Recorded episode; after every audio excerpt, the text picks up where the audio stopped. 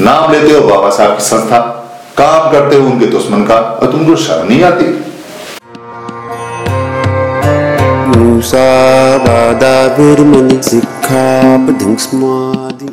चौदह फरवरी 2021 यूँ तो वैलेंटाइन डे है प्यार का दिन है मोहब्बत का दिन है और मोहब्बत तो नेचुरल चीज़ है।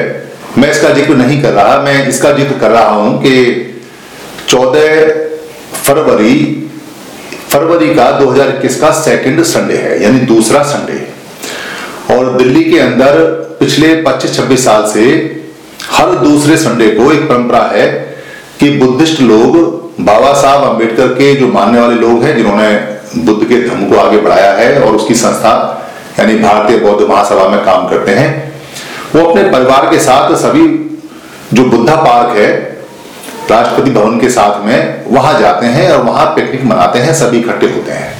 इसको बौद्ध परिवार मिल के नाम से जानते हैं। ये अच्छा खासा चल रहा था। फिर जैसा कि आप जानते हैं कि हमारे लोगों की एक खास बात है कि उनको टूटना आता है, जोड़ना नहीं आता, जुड़ना नहीं आता। तो उन्होंने बाबा साहब की संस्थाओं के भी खूब सारे टुकड़े किए, भारतीय बौद्ध महासभा के भी टुकड़े खूब सारे किए, बाबा साहब के भी टुकड़े किए, उनके विचारों के भी टुकड़े किए और भगवान बुद्ध के तो बहुत सारे टुकड़े किए ही धर्म की अलग अलग शाखाएँ बनाकर। सभी वहाँ नेतागिरी करते हैं, सभी वहाँ प्रधान बने हुए डटे बैठे हैं। मतलब धर्म में भी प्रधानी छोड़ी नहीं है। अकल का तो खैर पता नहीं उनकी कहा है कहानी और बुद्धिस्ट कैसे हैं, कैसे बुद्धिस्ट हैं, कैसे बुद्ध को मानने वाले हैं, ये तो बुद्ध भी नहीं बता सकते। क्योंकि बुद्ध को मानने वाला संस्थाओं को जोड़ेगा या तोड़ेगा, ये बड़ी अजीब सी बात है। तो मुझे एक सज्जन का फ़ोन आया जो एक संस्था के प्रधान हैं। तो उन्होंने सबसे पहले मुझसे बातचीत शुरू करने के लिए यही कहा कि आप आए क्यों नहीं? तो मैंने उनसे कहा कि मैं इसलिए नहीं आया कि मैं थोड़ा शर्मदार आदमी हूँ। मुझे शर्म आती है कि बाबा साहब की संस्था दो टुकड़ों में बटी हुई और दोनों अलग अलग कार्यक्रम करते हैं। एक बुद्धा गार्डन में करता है, बुद्धा जयंती पार्क में, और दूसरा करता है जहाँ दिल्ली में स्तूप बना हुआ शांति स्तूप जहाँ बना हुआ है, वहाँ पर करता है, पिछले कुछ साल से।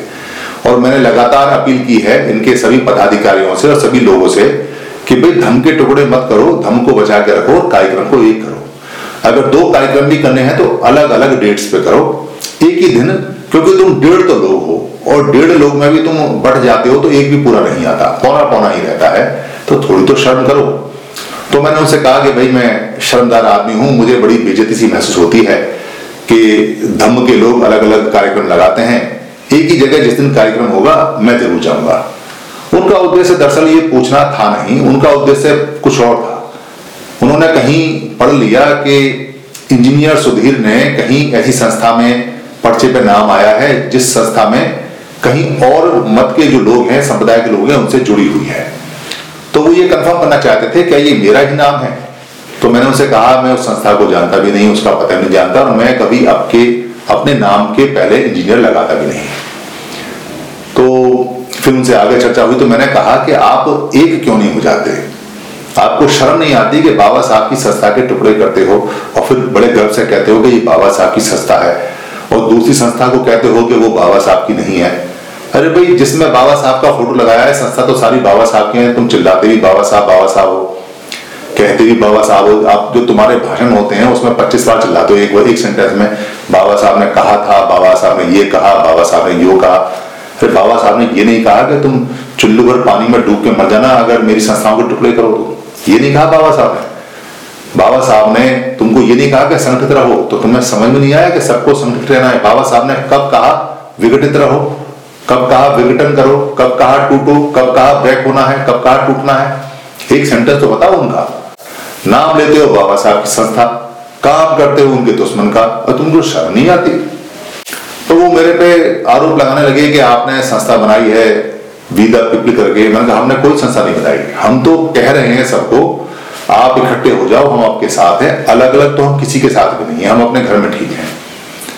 तो आपकी संस्था बन जाएगी। अरे भाई, आप जब बनेगी, बन जाएगी। आप अपनी संस्था को जस्टिफाई करो या अपने आप कर रहे हो। आप अपना देखो कि आपने जो संस्था बना रखी है, वो अलग अलग क्यों है, क्यों नहीं है?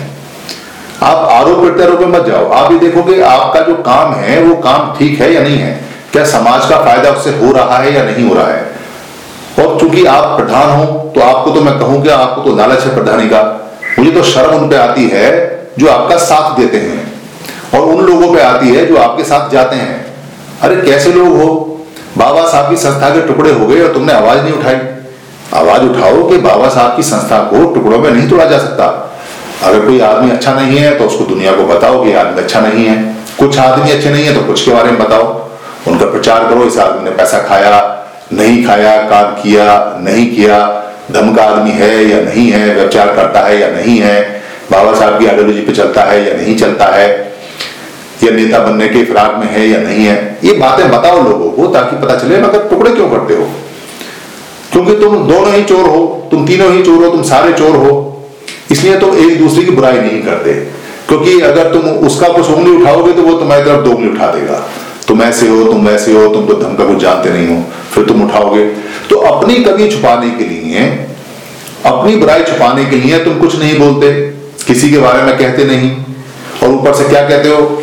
देखो जी, हम क्यों बुराई करें उनकी? अरे तुम क्यों बुराई करोगे? तुम बुराई करोगे, वो तुम्हारा ढोल फोड़ देगा।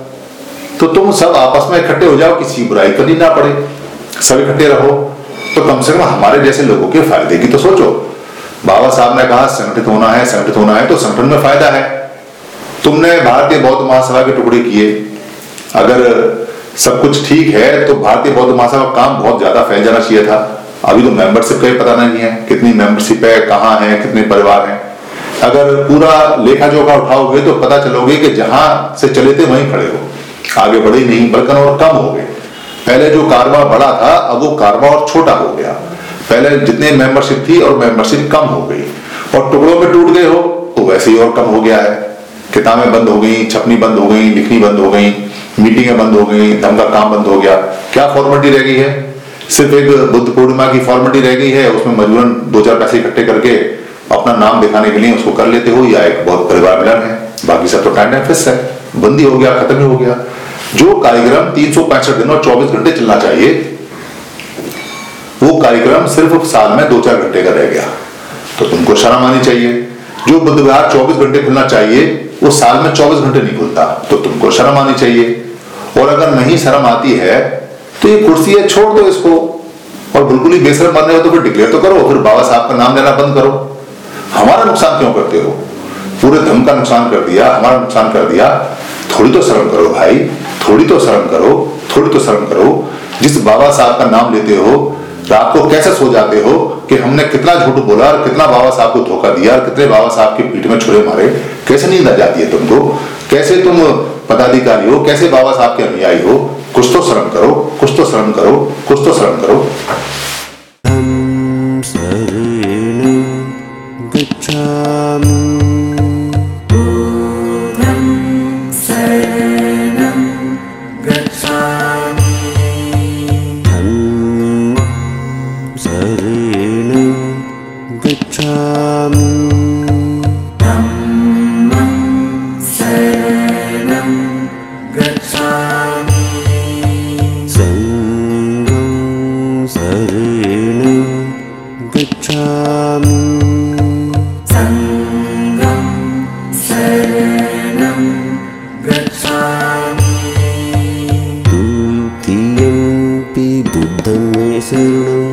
गच्छामि